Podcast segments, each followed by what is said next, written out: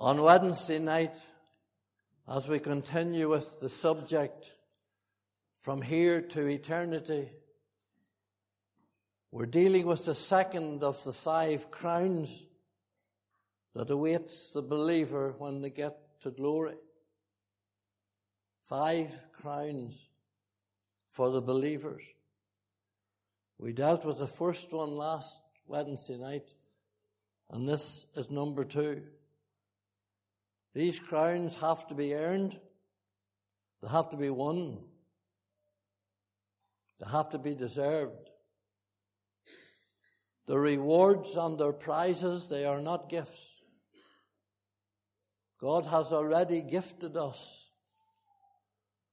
which has cost us absolutely nothing like our salvation. But He expects us to use those gifts and it's the utilizing of those gifts and our service and our work down here from the day we got saved will give us the words that we deserve when we get to glory. We're dealing with the crown of rejoicing on Wednesday night. And within the ambit of that uh, teaching of that crown, we'll be answering the following questions. Do we go immediately to heaven when we die? The answer, of course, is yes. And we have many scriptures for that. And the Lord Jesus said to the thief, Today shalt thou with me in paradise. Well, the day was well spent, for it was three o'clock in the afternoon, or near it, when he said that to him. There wasn't much of the day left. So, we certainly will, according to scriptures and that, knocks out a whole lot of erroneous teaching about purgatory and all the rest. Will we know one another in heaven? Well, the Bible tells us yes, we will, without a doubt. And I'm sure you're looking forward to seeing your child or seeing your wife or your husband or whoever that may be. But we shall know one another in heaven. And there's many scriptures to prove that as well. Will there be tears in heaven? Yes, there will.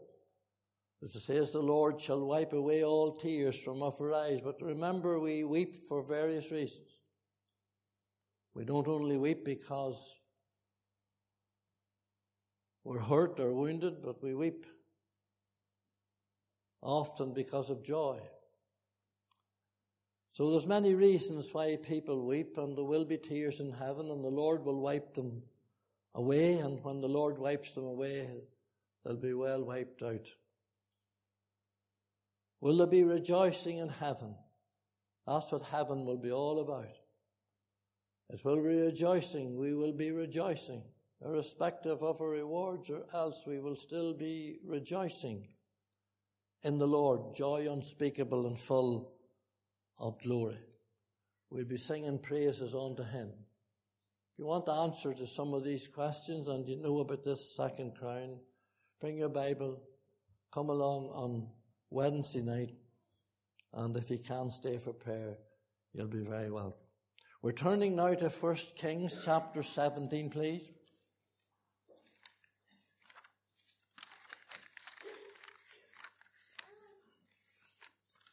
First Kings chapter 17, and many when we're turning to that chapter would know that Oh, you should know, most of you, that this is the story of the life of the prophet Elijah. I want you to open your Bible, please.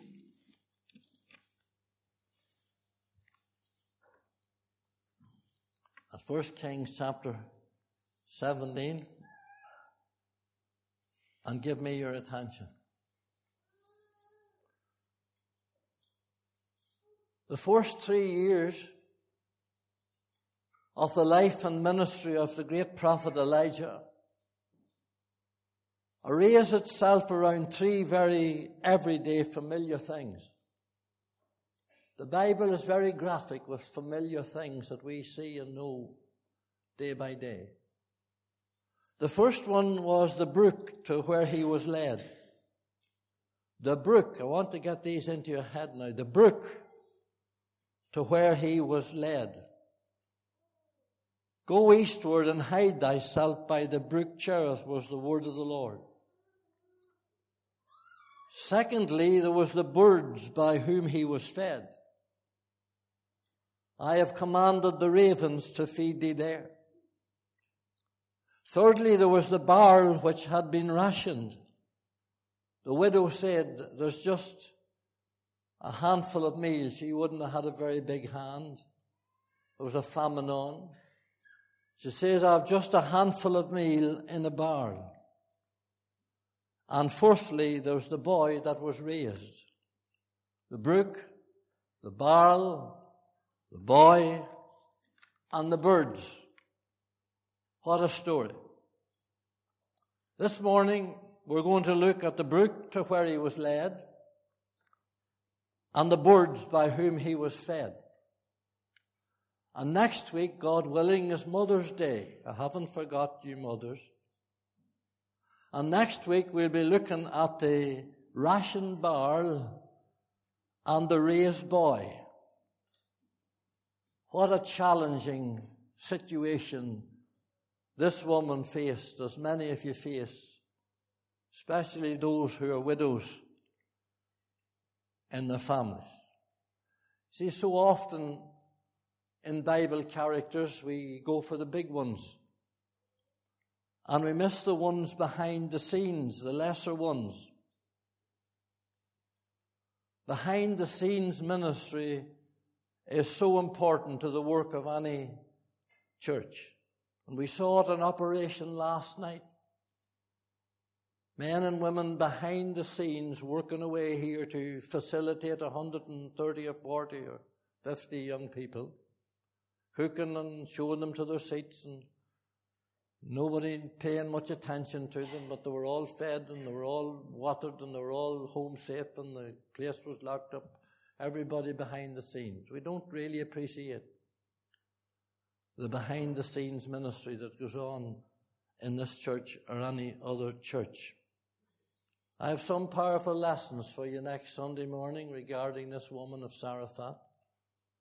She was a gem. She was a light in a dark place. She provided for one of the greatest prophets of God that ever was food and water and shelter. I would safely say there would have been no Carmel without her. There would have been no revival without her. There would have been no blessing without her. So you just go on playing your part behind the scenes, and when it comes to the glory, the crowns will not all come to the pulpit, that's for sure. You give a cup of cold water in my name. So use your gift and keep going. Don't be looking for recognition. And if you want to get onto the pulpit, don't be looking for recognition, but you'll not get it here. But you'll get it in the glory. And that's all that's needed. Let's look at the brook to where he was la- to where he was led. Let me say this first of all. Elijah appeared suddenly in the darkest hour in the history of Israel for 58 years. In almost six decades from the death of Solomon, the nation never sank into an abyss of idolatry, immorality, and wickedness as it did in those years.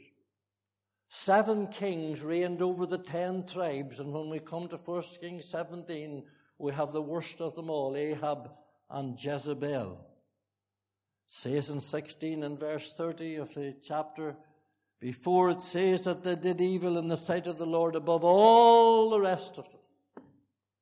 Well, cometh the hour, cometh the man. And God has his man for the hour. And he had a man, he was rugged, he was rough.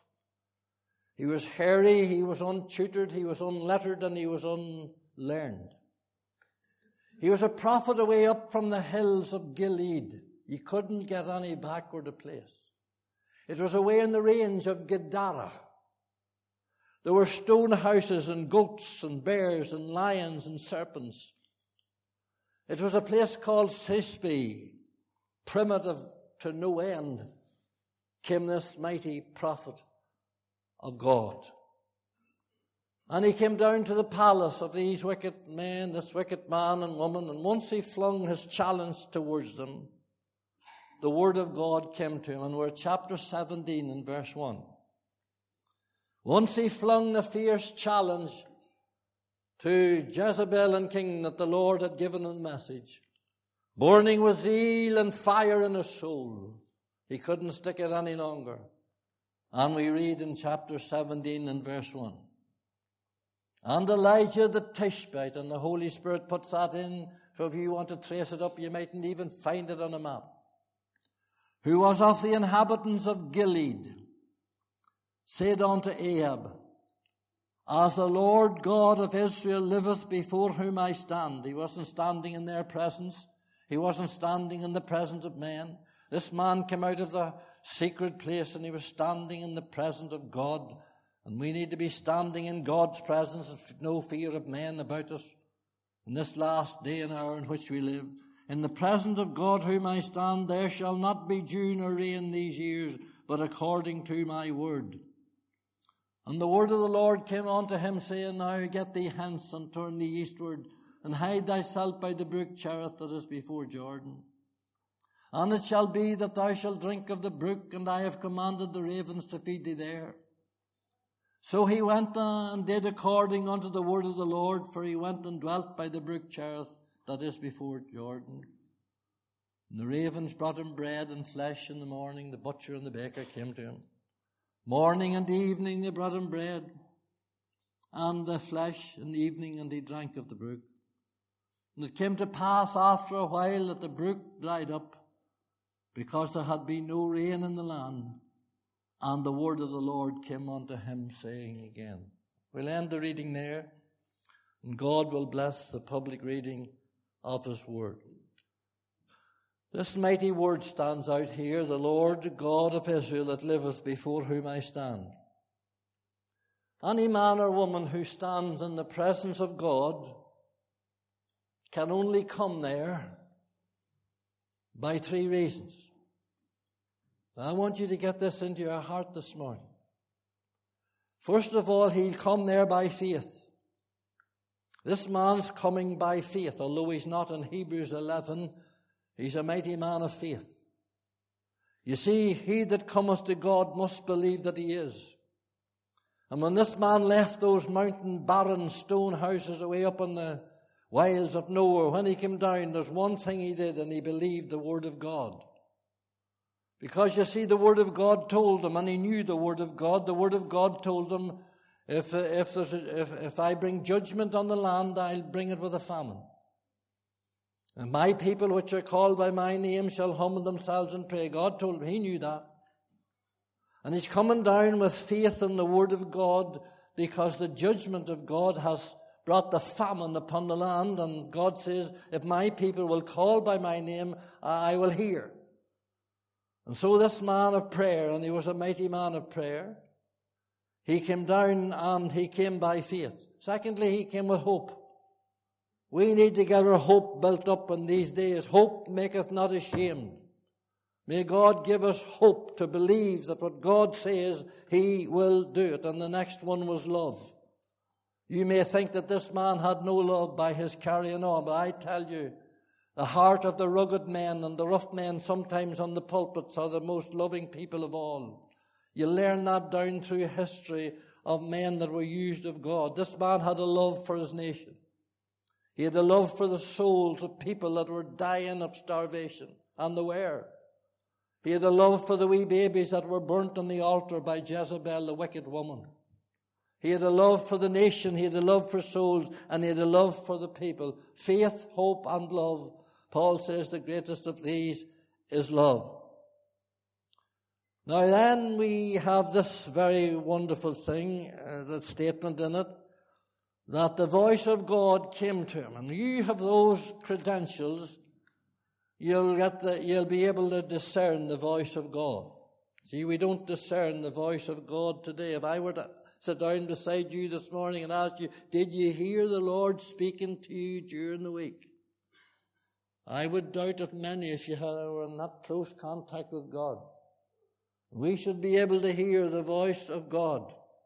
And every time he heard the voice of God, and you read this through in your own time, He just obeyed it. He never argued. He never talked about it. He never said, I'm not going.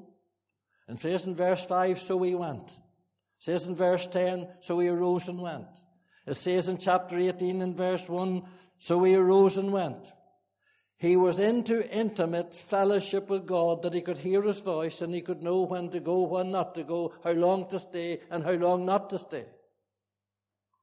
Boy, what a way to live. Of course, if you're in the presence of God, that will be no problem. You see, he had intimate fellowship. Let me tell you why he had the intimate fellowship. He was, a, he was an intercession. He was a man of prayer. He prayed in men fell, he prayed in rain fell. He prayed. He was a man of separation. He, he lived the life of separation, Elijah. And he was a man of humiliation. These are the keys to revival. If our province and our nation and our church is going to be revived, this is the caliber of people that will have to be around. In the past, when God moved on the nation of England and Britain, He moved through men of that very caliber Wesley, Whitefield, way back in Cromwell's time, Gladstone, Knox in Scotland, the Evanses in Wales, Willie Nicholson in Ireland. They were all men of intercession. They were all men of separation. They were all men of humiliation. I tell you, that's a recipe for the blessing of God. Now, I'm convinced that this man, Elijah, when he came down to deliver this message to Ahab and Jezebel, I believe he was expecting a fight. He was a man of fight, you know. I believe that he was expecting a showdown or a standoff. He certainly wasn't expecting to have to go away for 13 months and not open his gob. Maybe he was expecting the 7,000 hidden prophets to come out and back him and they'd take to in and turn this whole regime upside down. But God said, no. That's not the way it's going to do now. He's hearing the voice of God and he knows what God wants him to do. You see, we don't hear the voice of God so often and we step out in our own way and we make a mess of things. God said to him, No, Elijah. This is not the time for the fire, of the fight. Your soul may be vexed, and his soul was vexed. His soul was grieved when he saw the nation that God loved and the people that he had blessed in times gone past, and he saw them down as low as they could go. 58 years. And God said, No, I want you to go to the brook Cherith. That was not in his equation. 500 feet down into a valley, surrounded by trees and forests, walled by limestone banks. Go there, down into that uh, brook, and not to a river, mind you, it was a brook. Go there to the brook beside Jordan, which speaks of death, and stay there until I bring you word. Stay there. And that's the word that you need to put your ring round, and the ravens shall feed you there, not somewhere else. Go eastward. If it went north, south, or west, then no ravens would have come. And once we do when God tells us to do, we'll get God's provision, we'll get God's protection, and we'll get God's blessing. But if we go out of His will, you don't expect it. But He does still bless. But He doesn't bless to the capacity that He would want to bless, and He doesn't use to the capacity that He wants to use. And some of you, maybe this morning, you're out of the will of God and you're not being blessed. You're a long time saved and you don't know a thing about the will of God. I'm letting these things sink in this morning because the Lord whispered this word into my ear very early one morning. Go you down to the brook Cherith and you stay there. You just sit there. What he's saying to Elijah is this He said, It's not my time yet to smash this system.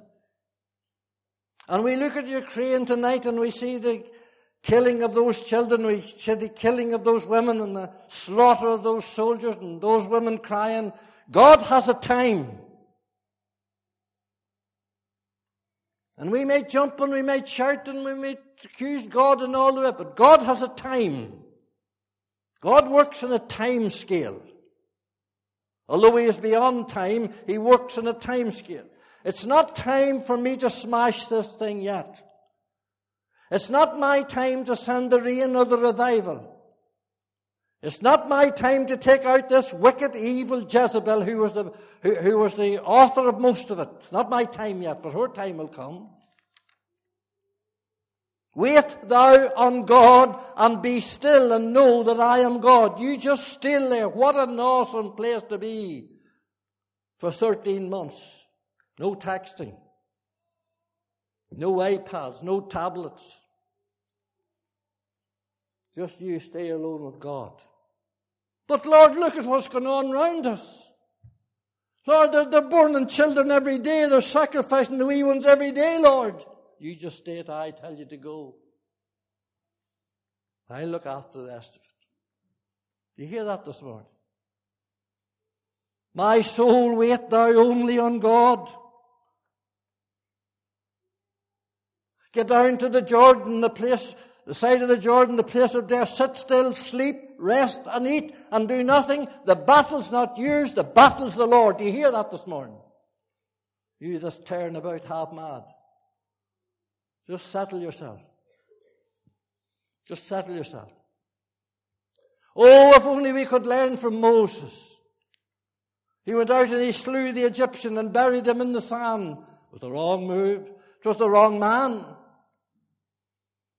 It wasn't the slaying of the man that was going to release them from, from Egypt, it was the slaying of the lamb.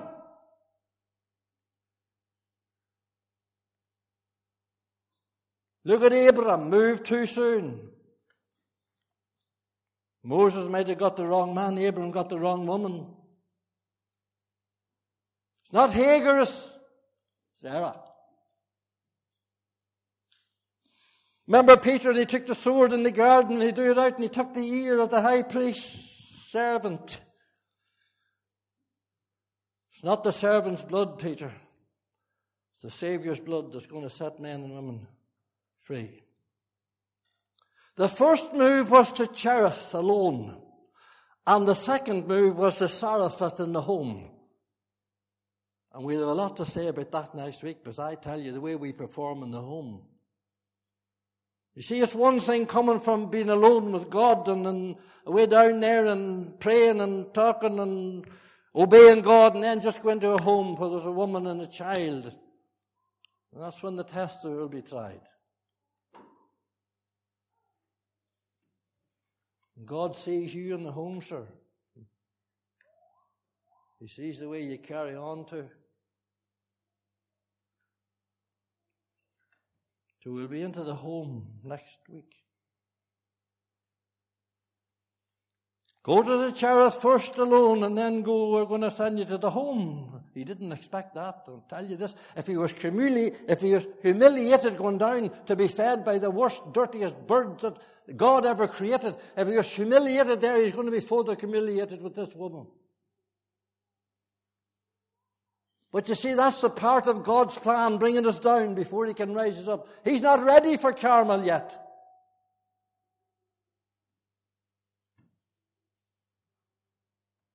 He has a way bit to go yet. He has another couple of years to go yet before God has him ready for Carmel. Oh, but look at what's going on. Doesn't matter what's going on.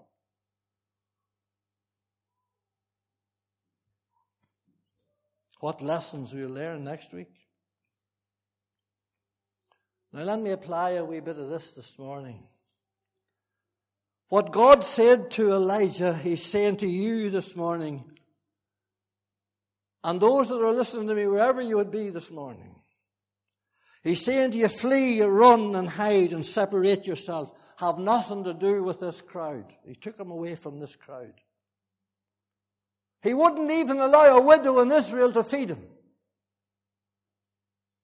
But Jesus talked about this, and Jesus said there were many widows in Israel at the time of Elijah, but he sent him across the border over to Zarephath to an ungodly heathen woman.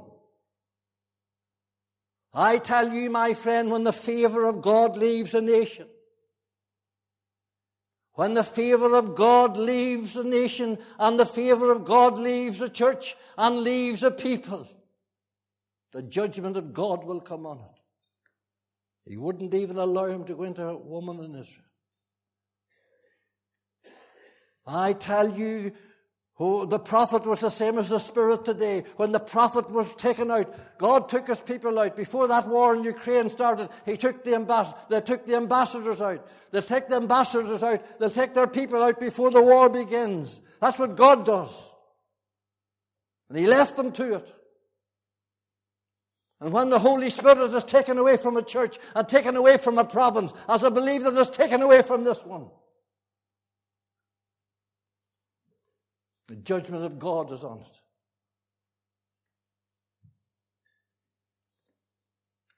He took him out. They have a form of godliness, but they deny the power thereof, and from such turn away. Can I say this? And this is going to be rough now.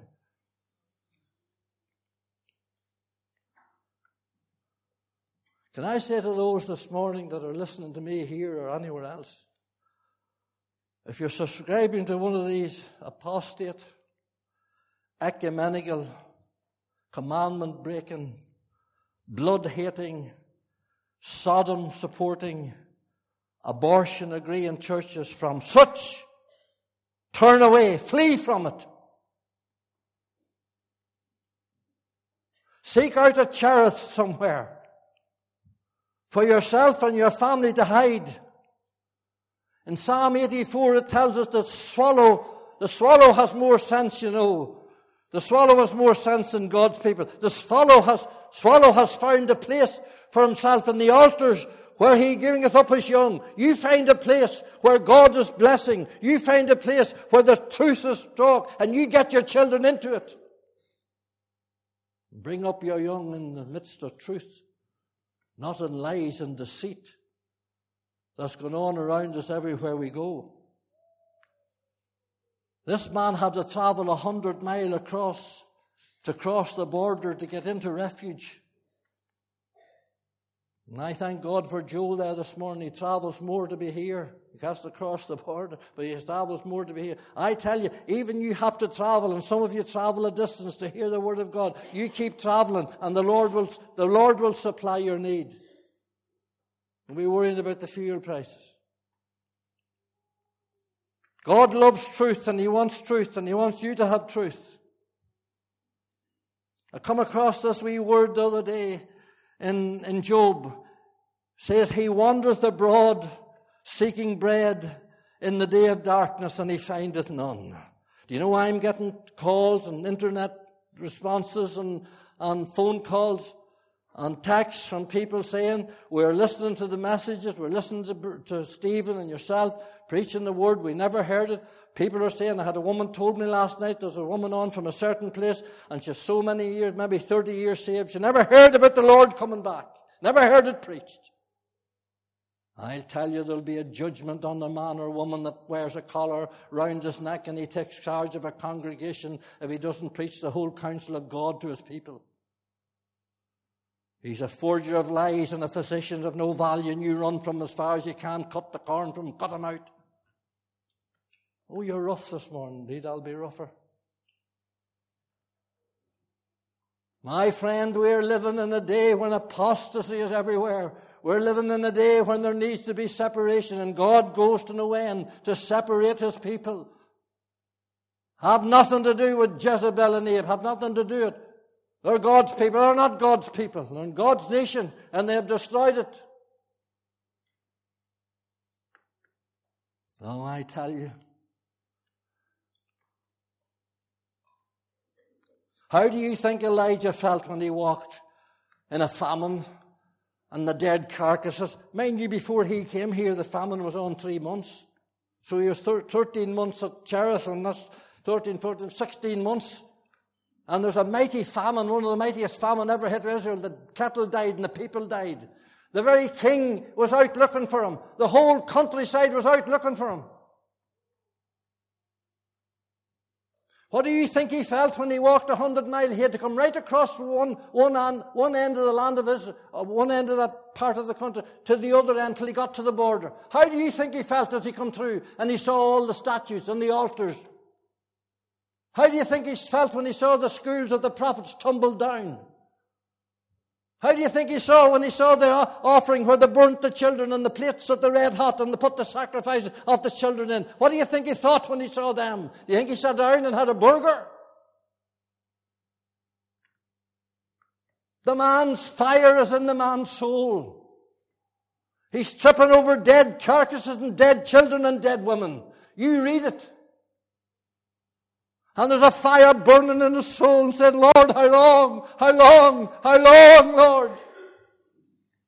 But says, you just go to Zarephath, for I have commanded a widow woman to feed thee there. You couldn't have got a worse scenario. A widow woman.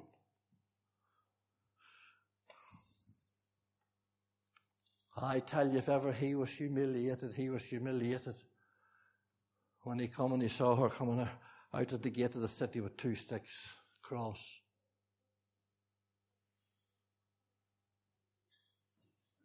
She says, I'm, I'm going to bring this in, I'm going to give it to my child, and we're going to die. He says, Give it to me. Give it to you. Now, a mother will, mother will support her child before she'll support herself.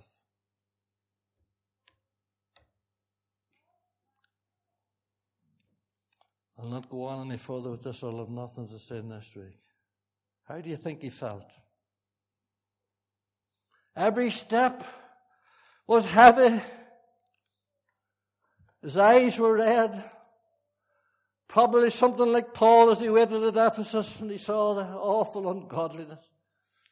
Maybe like Nehemiah when he heard about the walls, he sat down and he wept and he prayed and he fasted. Oh God,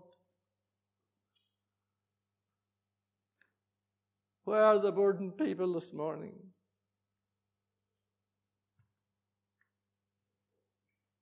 Where are the believers this morning that want love to spend the night fasting and praying?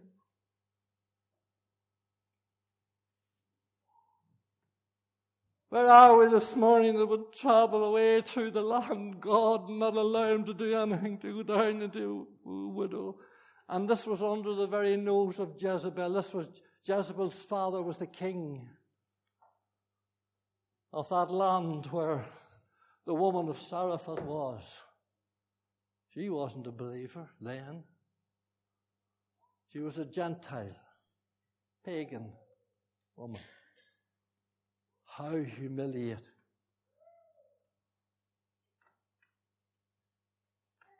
We're talking about revival and our freezers are full and we're going out to eat.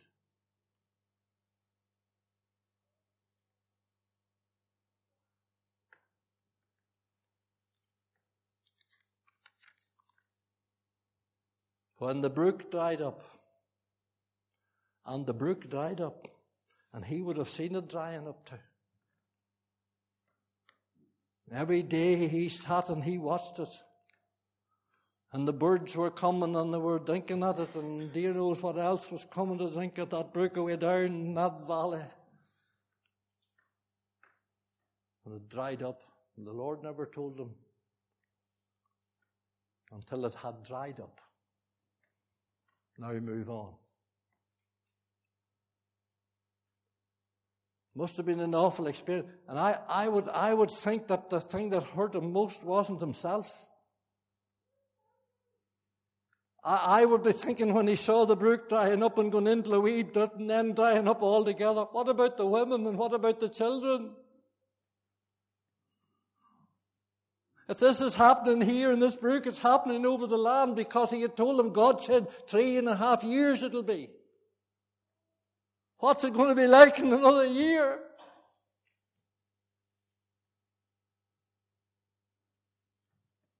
What's it going to be like in another year? Hmm?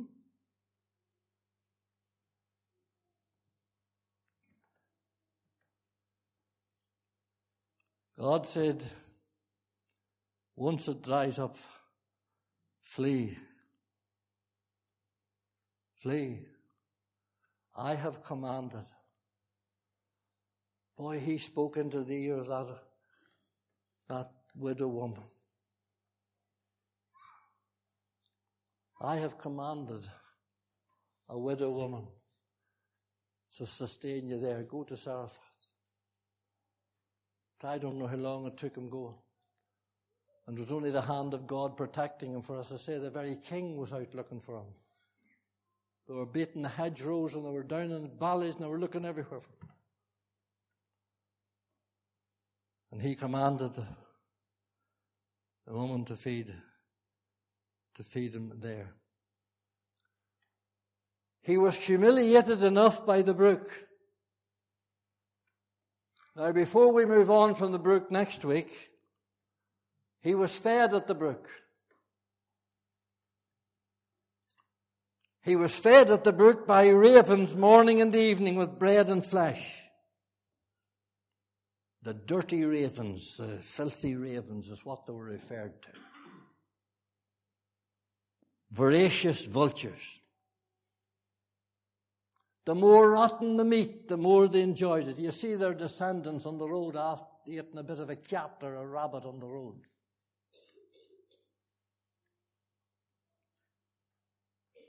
The vulture. The Bible says they were unclean. The Jews were forbidden to eat. In fact, the name they called them was detestable. Eleven times you'll get the word raven in the Bible. They were the most unclean bird and they were the most unattractive bird. And the most unlikely bird to carry food for ed- edible for human consumption.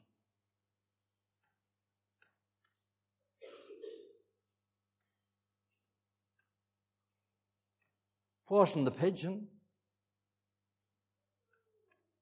It wasn't the sparrow there, wouldn't have been able to supply his need.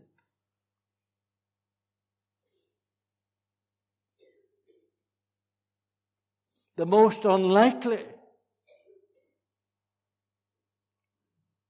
The chances of spotting a raven in a famine wouldn't have been in the minds of any man or woman. This was a perfect perfect bird to supply his need. They were having a heyday. The first time you know about the raven, it was when they, he was the first bird mentioned in the Bible. He was let out of the ark. When Noah let him out of the ark, he never came back. When he let the dove out, the dove came back. The raven never come back. What did he do? He was in his heyday with carcasses, dead animals, dead people. He feasted and he got onto a carcass of a beast and he lay there and he ate and he ate and he slept and he ate. He was a dirty bird. Boy, I tell you, don't you ever get surprised at what God uses. Don't you ever marvel, my friend, that God's ways are way beyond our ways. There's no bird watchers for the ravens. To see ravens going through the sky and a salmon would have been a normal thing, would have been the thing they would have known right well. When God hides a man, he hides a man. He says, go hide thyself. And then he said, go show thyself. I often say, if we would hide ourselves before we show ourselves, we wouldn't make a show of ourselves.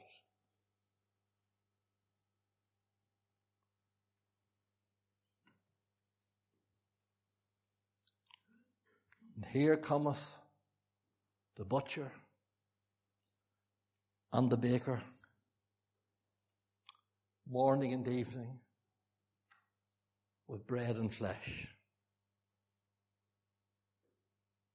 meat and bread. God knows how to feed a man. Bread and flesh in the morning, bread and flesh. He didn't say, no, no, no, no, no, no, no, no, Elijah, you need to put a mask on when these ravens come near you. They might smite you with something. You need to put a, put a glove on and before you lift it. No, no. God knows how to feed a man and where to feed a man, and He knows what a man needs. And He knows how to do it. And let me tell you this He never once argued with it. Your will be done, Lord. You see, this man, I say again, he's a candidate for revival. Don't you dictate to God what way He feeds you, or leads you, or guides you.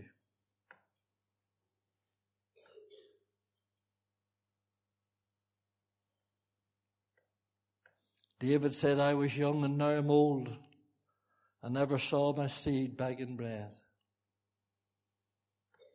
I have commanded the ravens to feed you there, and there they were, morning and evening, as faithful and as round as the shining sun. And the water in the brook. And once the water dried up, I'm going to send you on now. Boy, it's wonderful to hear the voice of God whispering in your ear. And walking out by faith. You trust Him now. Some of you are getting it tight with fuel and all sorts of things. You just trust the Lord. He'll feed you there. He'll keep you there. God's never at a loss. You see, He is the power over all flesh.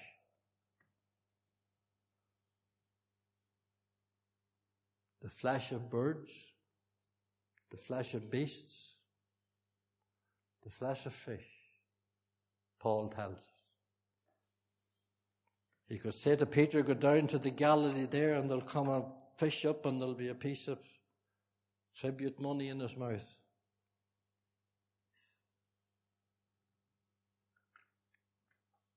He could speak to the beast, and Balaam's uncle, and he says, Speak to that man, and spoke he did. He's not at a loss.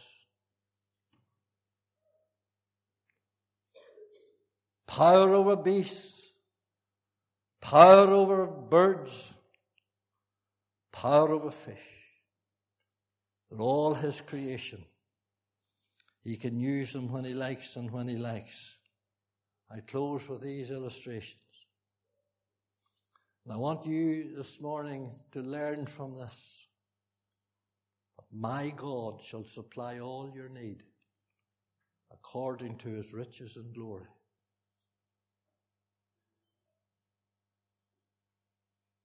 David Brainerd, 29, he died spitting bits of blood and bones out into the snow amongst the digit of Indians in America.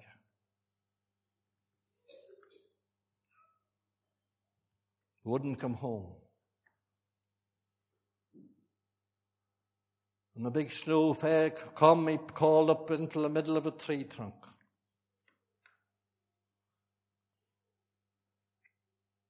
And every day the squirrel came and dropped the nuts at his feet. Of course, he'll not send the squirrel or the raven if we can feed ourselves.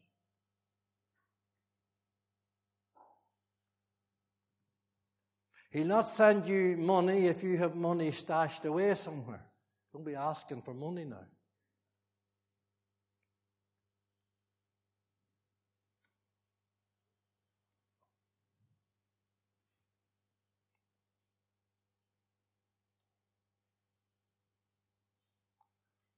I read this story yesterday. One of the greatest snows that ever hit the highlands of Scotland over a hundred years ago.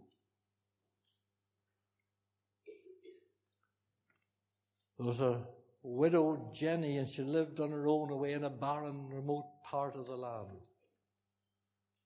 And this snow was unrelentless. It kept coming and kept coming until the mountains were leveled with, they wouldn't have known where they were. And after a while, when they got straightened out in the wee village down there, someone said, Well, what about Jenny? So they headed off with all shovels and all sorts of things, and they couldn't see the house. All they could see was smoke coming out of the snow.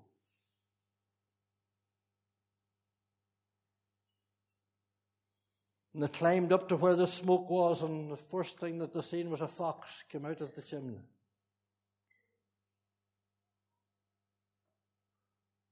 And they shouted down, Are you there? Yes, I'm here. How did you survive? Well, I got the water from the snow. Had firewood in the house. And that fox, she says, every day brought me part of a rabbit.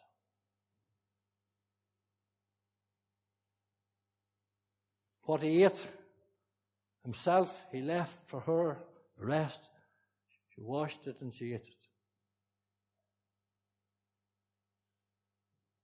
Now, God can command the fox and he can command the raven and he can command the fish and he can command the donkey and he can command the rooster to crow